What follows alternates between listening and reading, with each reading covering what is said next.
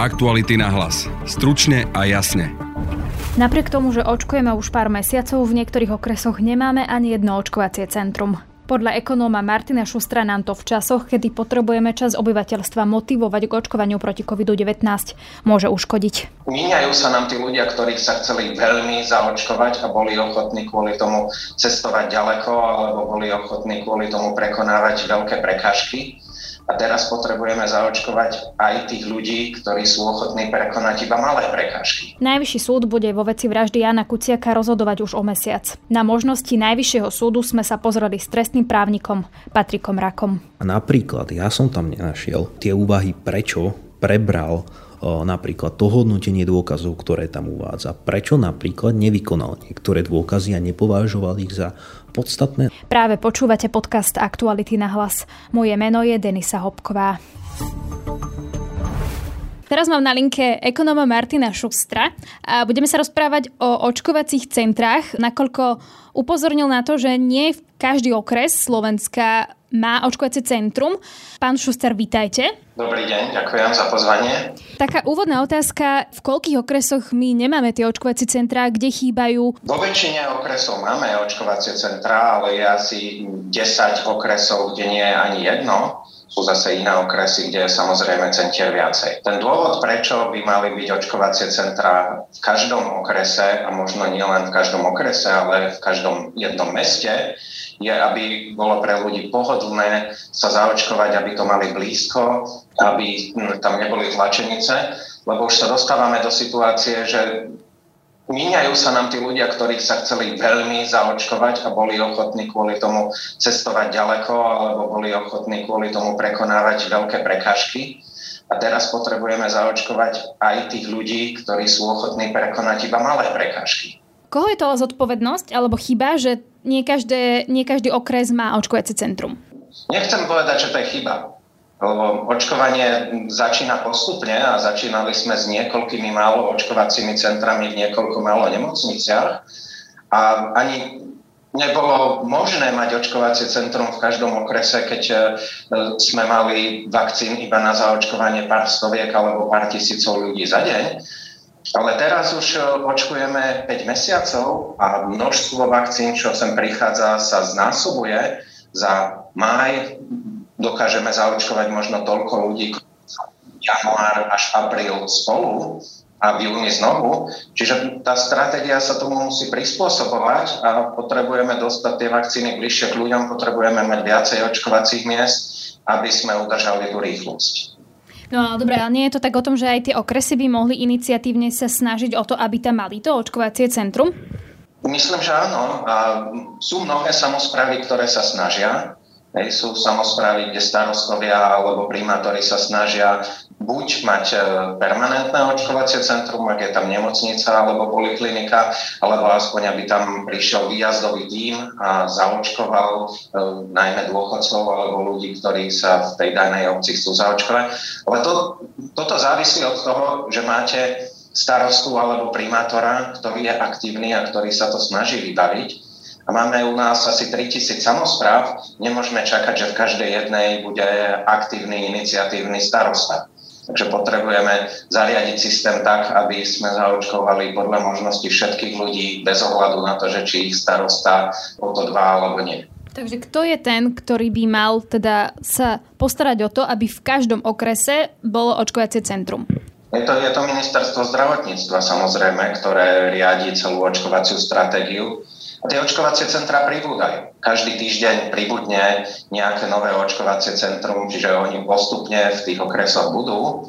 A, jak som hovoril, bolo by dobre, keby bolo v každom meste, nielen v každom jednom okrese, ale miest máme na Slovensku asi 130, takže keby v každom e, z tých miest bolo centrum, nemusí byť otvorené od pondelka do nedele, ale nech tam je očkovacie centrum, do ktorého sa ľudia môžu zaregistrovať, tak aby to mali blízko, aby to bolo pre nich pohodlné. Je potrebné, aby tam chodilo veľa ľudí a ak ich nebude dostatok, nebude toľko záujem, záujemcov ako doteraz, tak prečo nestačí, aby to bolo v nemocnici, aby do tej obce alebo do toho mesta chodil mobilný očkovací tím, že prečo veľmi urgentne my potrebujeme to očkovacie centrum, že či to náhodou nebude v podstate potom v konečnom dôsledku tak, že my budeme zatvárať tie očkovacie centra. Možno budeme zatvárať tie veľké očkovacie centrá, ktoré dokážu zaočkovať tisícky ľudí denne, ale stále možno budeme očkovať menšie centrá, kde bude jeden, dvaja lekári a dve sestry, ktorí budú očkovať stovky ľudí denne. Spolu iniciatíva Veda pomáha a kto pomôže Slovensku s agentúrou AKO sme robili nedávno prieskum medzi dôchodcami,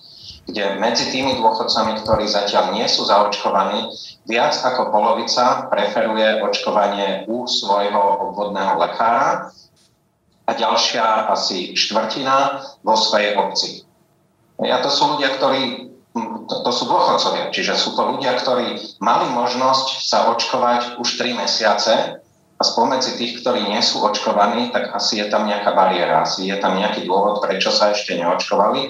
A jeden z tých dôvodov vyzerá byť, že tí ľudia naozaj chcú, aby očkovanie pre nich bolo pohodlné. A keď si zoberiete rôzne malé dedinky alebo mesta, ktoré sú 20 minút cesty od okresného mesta, pokiaľ tí ľudia nemajú auto, pokiaľ je pre nich aj zo zdravotných dôvodov možno ťažké sa presúvať, tak to očkovanie odkladajú. A keď ho prinesieme bližšie k ním, tak sa skôr zaočkujú. Nestačia tu teda ale tie mobilné očkovacie týmy, že budú chodiť do tej obce a ten dôchodca teda e, bude o tom oboznámený. Treba tam mať to očkovacie centrum, ak máme mobilný očkovací tým? To, to, to, je, to je otázka veľkosti. Keď prídete do obce, kde je 500 obyvateľov, tak to môže spraviť mobilný očkovací tým, ktorý tam príde možno 2-3 krát a zaočkuje tých 500 obyvateľov. Ale keď máte mesto, ktoré má 15 tisíc obyvateľov, tak to mobilným očkovacím centrom neobslúžime. A v takomto meste by snať nemal byť až taký problém tam zriadiť trvalé očkovacie centrum, ktoré bude očkovať niekoľko sto ľudí denne a v priebehu pár týždňov zaočkuje celé mesto. Čo sa týka tých mobilných očkovacích tímov, viete, že ako to, ako to prebieha, že či to má, dajme tomu, úspech v tých obciach, že naozaj vidíme to napríklad na číslach, že nám aj stúpajú zaočkovaní 70-tníci, 80-tníci a že tí ľudia majú záujem. Máme o tom nejaké dáta? Tie, tie dáta sú skôr také anekdotické že napríklad bansko samozprávny kraj, ktorý zriadil uh, mobilné týmy, tak podľa informácií od nich keď príde do nejakej obce mobilný očkovací tým, ak je to tam dobre zorganizované, ak je to dohodnuté so starostom, ktorý zmobilizuje ľudí, tak ten záujem je pomerne veľký. Ale treba, treba zase povedať, že oni pravdepodobne zbierajú to nízko vysiace ovocie, že chodia tie e, mobilné týmy do tých obcí, kde majú starostu, ktorí s nimi spolupracujú. Mm-hmm. Že uvidíme, bude, keď budeme chcieť navštíviť všetky obce, nielen tie, kde je spolupracujúca samozpráva. Máme teraz v súčasnosti zaočkovaných 26% populácie. Ako hodnotíte to číslo? Je to dobré od decembra, keď očkujeme? A keď si to porovnáme s inými krajinami, alebo sme na tom, že očkujeme napríklad pomaly? Očkujeme viac menej podobným tempom ako väčšina európskych krajín. Keď sa pozrieme na veľké krajiny, no, čiže vylúčime mikroštátiky od e, Maldiv po e, neviem, Bahrajn alebo e, podobne, tak z veľkých krajín, ktoré majú niekoľko miliónov obyvateľov, pred krajinami Európskej únie je 5 väčších krajín. A potom nasleduje viac menej celá Európska únia a za nami nasleduje zvyšných asi 160 krajín sveta. V rámci Európskej únie Slovensko je niekde okolo priemeru. Chvíľu sme boli nad priemerom, potom sme boli chvíľu pod priemerom, teraz sme tak nejak relatívne blízko priemeru a rýchlosť očkovania zatiaľ závisela od toho, ako prichádzali vakcíny. Nesústredil by som sa len na to množstvo, že to, na tom nám bude záležať e, alebo od toho bude závisieť veľkosť tretej vlny, koľko ľudí bude na jesen zaočkovaných ale tie zdravotné následky tretej vlny budú viacej závisieť od toho, či zaočkujeme všetky tie citlivé skupiny, kde sú zdravotné dopady oveľa horšie. A my vieme z tých 26%, že koľko sú reálne tí rizikoví, chronicky chorí a seniory a koľkých z nich sú dajme tomu tí mladí? Koľky z nich sú s chronickými chorobami, to presne neviem povedať. E, koľky z nich sú seniory, to vieme jak som hovoril, že medzi e, ľuďmi nad 80 je niečo cez 50% zaočkovaných, 70 niečo cez 70% a pri 60 sme okolo 40% Čiže tam, ale tí 60 ešte pribúdajú každý týždeň nejaký 1 percentuálny bod. Tam sme mohli byť ďalej, čo sa týka potom tých mladších vekových skupín, tam sme možno aj nad priemerom európskych krajín, keďže tam sme očkovali viacej, sme rýchlejšie znižovali vekové hranice, lebo sme nemali dostatok tých seniorov, ktorí by sa eh, hlásili na očkovanie. No a vieme povedať, že kedy by mohli byť zaočkovaní všetci tí, ktorí sú pod 35 a čakajú na Pfizer? Ako ja, si, ja si myslím, uh, môj odhad je, že tie vekové skupiny sa budú znižovať pomerne rýchlo a e, možno do konca maja budeme v situácii, že budú uvoľnené všetky vekové obmedzenia a že teda aj od 16 do 35 e, začnú dostávať termíny na očkovanie. Koncom mája alebo možno prvé júnové týždne by mohli byť zaočkovaní všetci tí, ktorí sa aktívne hlásia na očkovanie prvou dávkou samozrejme. Na to, či budú v chýbajúcich okresoch zriadené očkovacie centra a kedy, sme sa pýtali aj ministerstva zdravotníctva. Vypočujte si reakciu, ktorú načítala hovorkyňa Zuzana Eliášová. Aktuálne je na Slovensku spolu 115 vakcinačných centier, z nich 26 je veľkokapacitných. Ďalšie vakcinačné centrá sú v nemocniciach a poliklinikách. V najbližších dňoch sa otvárajú ešte očkovacie centrá v Krompachoch a v Kežmarku. Očkovacích centier je na Slovensku dostatočný počet. Tempo očkovania závisí primárne od počtu aktuálne dostupných očkovacích látok. Faktom je, že očkovanie v našej krajine napreduje. Prvú dávku vakcíny má už takmer 1,5 milióna ľudí. Za predchádzajúci deň pribudlo takmer 20 tisíc zaočkovaných. Druhú dávku vakcíny už dostalo takmer 700 tisíc ľudí. Uplynulý deň sa ňou zaočkovalo viac ako 9 tisíc osôb. O odvolaní v kauze vraždy Jana Kuciaka a jeho snúbenice Martiny Kušnírovej bude najvyšší súd rozhodovať už 15. júna. Senát špecializovaného trestného súdu oslobodil na začiatku septembra 2020 spod obžaloby obžalovaných Mariana Kočnera a Aleno Žužovu. Tomáša Saboa súd uznal za vinného a vymeral mu trest 25 rokov odňatia slobody. Scenárov, ako môže rozhodnúť najvyšší súd je viac. Napríklad môže rozsudok špecializovaného trestného súdu potvrdiť, ale nemôže odsúdiť Kočnera a Žužovu, keďže boli oslobodení. Viac sa budem o téme rozprávať s trestným právnikom Patrikom Rakom, ktorého mám aj pri sebe. Dobrý deň, vitajte. Dobrý deň, teším. Vidíme teraz, že Najvyšší súd už povedal, kedy teda rozhodne v prípade vraždy Jana Kuciaka a Martiny Kušnírovej. Možno len tak na vysvetlenie ľuďom, že čím všetkým sa teda Najvyšší súd za to obdobie zaoberal? V prvom rade je potrebné podotknúť, že Najvyšší súd bude preskúmavať len spisový materiál, ktorý mu je predložený. To je, to je základ do odvolacieho konania. Podstatné ale je, že v odvolacom konaní je možné predložiť nové dôkazy a pokiaľ ich prokuratúra predložila, čo z tých medializovaných informácií vyzerá, že bolo, ešte aj dokonca tesne pred rozhodnutím špecializovaného trestného súdu, tak sa môže aj týmito dôkazmi najvyšší súd e, zaoberať. V zásade ale platí, že to, čo je obsahom spisového materiálu a tak, ako mu bol postúpený zo špecializovaného trestného súdu, ako z konajúceho súdu a súdu prvého stupňa, presne týmto sa bude najvyšší súd zaoberať, čo je tam napísané, respektíve čo je jeho obsahom. Aby sme teda prešli k tomu 15. júnu, čo môžeme teda očakávať, teda aké sú scenáre toho, že čo by sa mohlo stať a že či je možné, že napríklad už priamo 15. júna by sme vedeli ten verdikt Najvyššieho súdu. Taká jedna z tých variant, ktorá môže nastať, ťažko povedať, či dobrá alebo zlá, je napríklad, že ten rozsudok potvrdí, že ten Najvyšší súd bude spokojný s tým, ako rozhodol špecializovaný trestný súd po preskúmaní toho spisového materiálu a v prípade zhodnotenia aj tých dodatočných dôkazov, ktoré predpokladáme, že prokuratúra dodala, respektíve by mohli byť totožné s tými, ktoré boli v tom krátkom čase tesne pred tým rozhodnutím dodané na špecializovaný trestný súd, ale, ale neboli prijaté. Druhá z variant, tá lepšia je, že sa tá vec vráti v konečnom dôsledku opäť na opätovné prejednané špecializovanému trestnému súdu. A v tomto prípade môžu byť dve varianty. Buď najvyšší súd povie, že ten špecializovaný trestný súd pochybil v nejakom tom právnom posúdení aktuálnej situácie a teda mu to dá na opätovné prejednanie a podobne, alebo mu tú vec prikáže opätovne prejednať aj s inštrukciou, akým spôsobom má rozhodnúť, respektíve na čo sa má zamerať. Môže nastať ale aj varianta, ktorá by už s najväčšou pravdepodobnosťou nastala, ale nevieme o nej, ale stále nie je vylúčená, že ten najvyšší súd sa obráti na SLP so žiadosťou, ktorú mu trestný poriadok dáva, konkrétne predseda v tomto prípade nebolo by to prvýkrát, už sa to stalo vo veci policajnej inšpekcie podľa článku 16, čiže mohol by urobiť aj toto, ale v zásade nepredpokladám, lebo už by to, už by to šlo. v tomto prípade. Sice to nepredpokladáte, ale čo by to teda znamenalo, by sa obrátil na Európsky súd pre ľudské práva? Na základe posledného dodatkového protokolu, myslím, že to bolo 16, má právo Najvyšší súd, ale aj Ústavný súd v našom prípade obrátiť sa o poradné stanovisko Európskeho súdu pre ľudské práva k otázkam základných ľudských práv a slobod, čo sú v dohovore.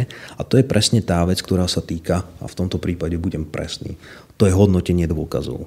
A to môže byť, tá európska judikatúra hovorí o svojvoľnom hodnotení dôkazov, hovorí o možnostiach použiť nezákonné získané dôkazy, prípadne o to, akým spôsobom, aké mantinely z hľadiska dohovoru sú otázke toho hodnotenia dôkazov. A pokiaľ by si ten náš najvyšší súd nebol svojím spôsobom istý, ako vyhodnotiť aj tieto nové dôkazy, prípadne tie nové internetové dôkazy, ako sú emotikony, tak môže sa obrátiť o poradné stanovisko na Európsky súd pre ľudské práva, lebo v konečnom dôsledku tá interpretácia aj takýchto vecí parciálnych čiastkových má vplyv na rozhodnutie o vine a treste a teda môže vo svojej podstate nejakým spôsobom porušiť ak, e, tú ochranu základných práv a ľudských slobôd toho, toho obvineného. A pokiaľ sa tomu chce najvyšší súd vyhnúť, môže urobiť aj takúto, takýto strategický ťah. Ale čo sa týka tých ďalších dvoch scenárov, ktoré ste už aj spomenuli, po, poďme najprv na ten, že najvyšší súd by teda sa postavil za rozsudok špecializovaného trestného súdu a teda by potvrdil, že e, Kočner a Žužová sú nevinní. Čo by teda následovalo? Bol by to ako keby, že uzavretie tej kauzy bez toho, že by teda neboli známi objednávateľia? Áno, presne to by sme mali a presne tak by to skončilo, pretože v riadnom procese tým dovolaním, pokiaľ by došlo k potvrdzujúcemu rozsudku Najvyššieho súdu, na, na nadväznosť tohto rozsudku špecializovaného trestného súdu, tak presne tá kauza by bola finita, pretože súd rozhodol a už by nám zostali len mimoriadne opravné prostriedky. A v tomto prípade naozaj mali by sme vykonávateľov, mali by sme obete, faktický skutok prebehol, tí ľudia naozaj reálne chýbajú, tie cintoríny a náhrobky neklamú.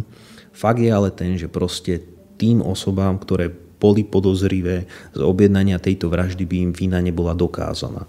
To, že im vina nebola dokázaná, ja netvrdím, že to nespáchali. Hej? To, to je tiež jedna z vecí. Len to hovorí o tom, že im to nebolo preukázané.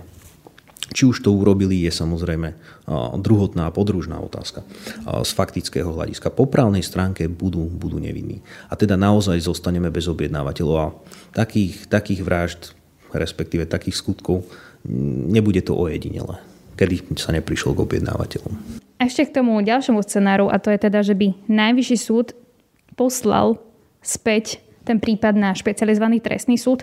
Tam sú aj možnosti, že by o tom rozhodoval iný senát? Áno, mohol by to povedať, aby prikázal vec inému senátu. Je tam takáto možnosť, trestný poriadok ju pripúšťa, ale tá možnosť je viazaná na niektoré dôvody. A nie je to tak jednoduché v tomto prípade skonštatovať, že rozhodoval ten nezákonný senát, respektíve sú dôvody dané na to, aby bola vec prikázaná inému senátu.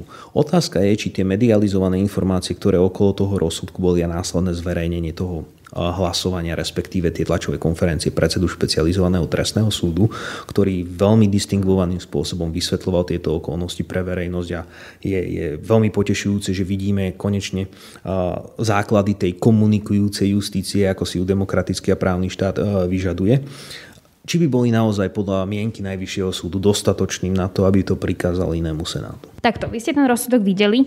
Čo by mohol vytýkať tomu špecializovanému trestnému súdu? Ja mám ten rozsudok pred sebou aktuálne, keď, keď spolu komunikujeme. A vytýkať by mohol primerane dosť vecí. Ten rozsudok je síce svojím spôsobom obsiahly, ale čo sa týka veci objednávateľov, posudzovania a hodnotenia dôkazov, je, je v zásade relatívne stručný. Podľa mojej mienky a podľa mojej úvahy a, a právneho názoru, respektíve na to, ako, ako by som si to predstavoval ja, tak už tento rozsudok by mal byť odôvodnený úplne iným spôsobom. Nehovorím, že obsahovo, ale hovorím technicky po technickej stránke rozsudku by mal obsahovať ďaleko detailnejšie úvahy súdu, prečo dospel k týmto hodnotiacim alebo faktickým záverom a právnym záverom, ktoré tam uvádza. V tomto rozsudku ten, ten špecializovaný trestný súd len hovorí, že takto to je, takto to vidí. Ja rozumiem Juránovi Kúri a rozumiem tomu, že súd pozná právo, ale pre mňa ako adresáta, ktorý má analyzovať ten rozsudok, ja chcem vedieť prečo. Chcem vedieť prečo, ale dôsledne. Vzhľadom na to, že judikatúra ústavného súdu je v otázke interpretovania, teda odôvodňovania rozsudkov, náležite na slovenské pomery veľmi dobre spracovaná, veľmi dobre, veľmi dobre rozšírená, tak ten súd má veľmi prísne a veľmi rigidné povinnosti, čo tam má mať. A napríklad, ja som tam nenašiel o, tie, tie úvahy, prečo prebral napríklad to hodnotenie dôkazov, ktoré tam uvádza. Prečo napríklad nevykonal niektoré dôkazy a nepovažoval ich za podstatné alebo dôležité ich vykonať, respektíve prečo ich odmietol, prečo neboli dôležité pre výrok o vine a treste, respektíve ako zapadali alebo nezapadali do skutkového deja. V tomto smere ten rozsudok je naozaj veľmi, veľmi stručný a on by nemal byť. Práve, že on by naopak mal byť veľmi obsiahlý do poslednej čiarky a detailu, aby sme my všetci dokázali pochopiť, ako ten súd k tomu dospel, prečo a či uvažoval naozaj správnym spôsobom. Skúsme ísť do praxe, že čo presne podľa vás, ak by napríklad sa na to najvyšší súd pozeral ako vy, že čo presne by napríklad mohol vytknúť špecializovanému trestnému súdu, že napríklad dostatočne nevysvetlil, neodôvodnil alebo sa nezaoberal dostatočne dôkazmi? Ono napríklad na tej strane 133 on hovorí o tom, že nie je možné to silene vykladať, že tým, že niekto len nastinuje alebo respektíve hovorí, že je to šifrovaná komunikácia, ona reálne aj tá šifrovaná komunikácia bola, respektíve, že to nemôže mať doslovný gramatický výklad a uvádza napríklad, že nie je ustalený výklad takýchto emotikonov. Um, cituje tam stránku napríklad emoji, PDU, ORG, ale z mojej stránky veci, ja rozumiem tomu, čo povedal, chápem, prečo k tejto úvahe dospel.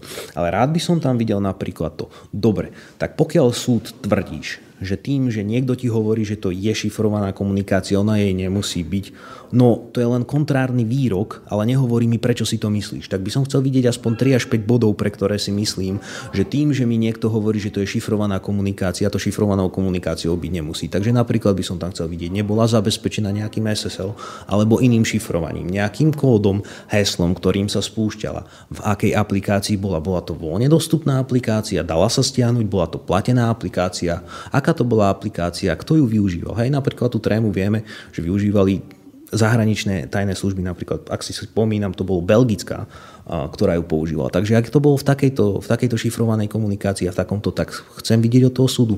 Používal emoji v šifrovanej komunikácii, teda používal nejaký jazyk.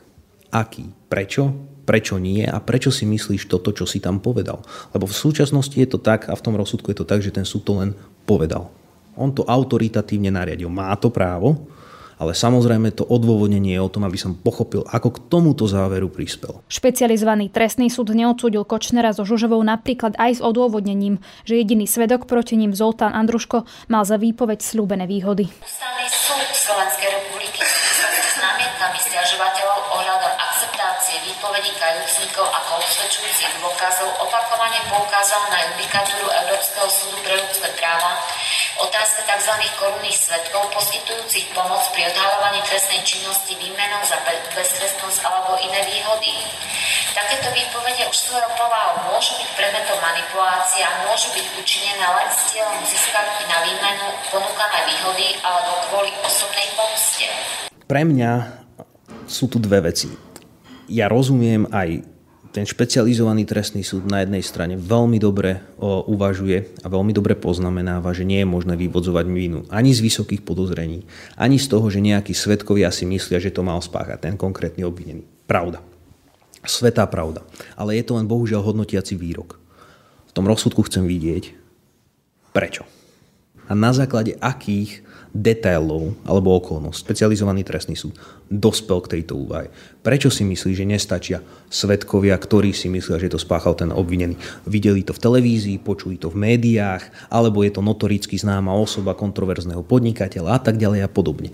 Toto tam napríklad nie je. Myslím tým, že tú výpoveď zhodnotil spôsobom, ktorý nie je až tak presvedčivý alebo natoľko presvedčivý, aby sa vysporiadal so všetkými okolnostiami tejto výpovede.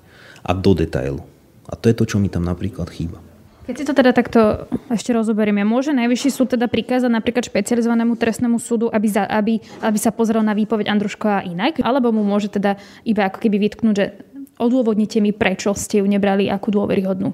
S najväčšou pravdepodobnosťou to bude ten váš druhý hodnotiaci, oh, hodnotiaci úsudok. Tá zdržanlivosť justície bude hrať tú rolu, že im v konečnom dôsledku len dá návod, akým štýlom ešte raz tú výpoveď poriadne, podrobne z každej strany, úhla pohľadu, pozrieť, zistiť, zhodnotiť a čo z toho by si potom ten súd mal náležite vyvodiť. No a to je z dnešného podcastu všetko. Viac našich podcastov nájdete na webe Aktuality.sk alebo v podcastových aplikáciách. Pekný zvyšok dňa želá Denisa Hopková. Aktuality na hlas. Stručne a jasne.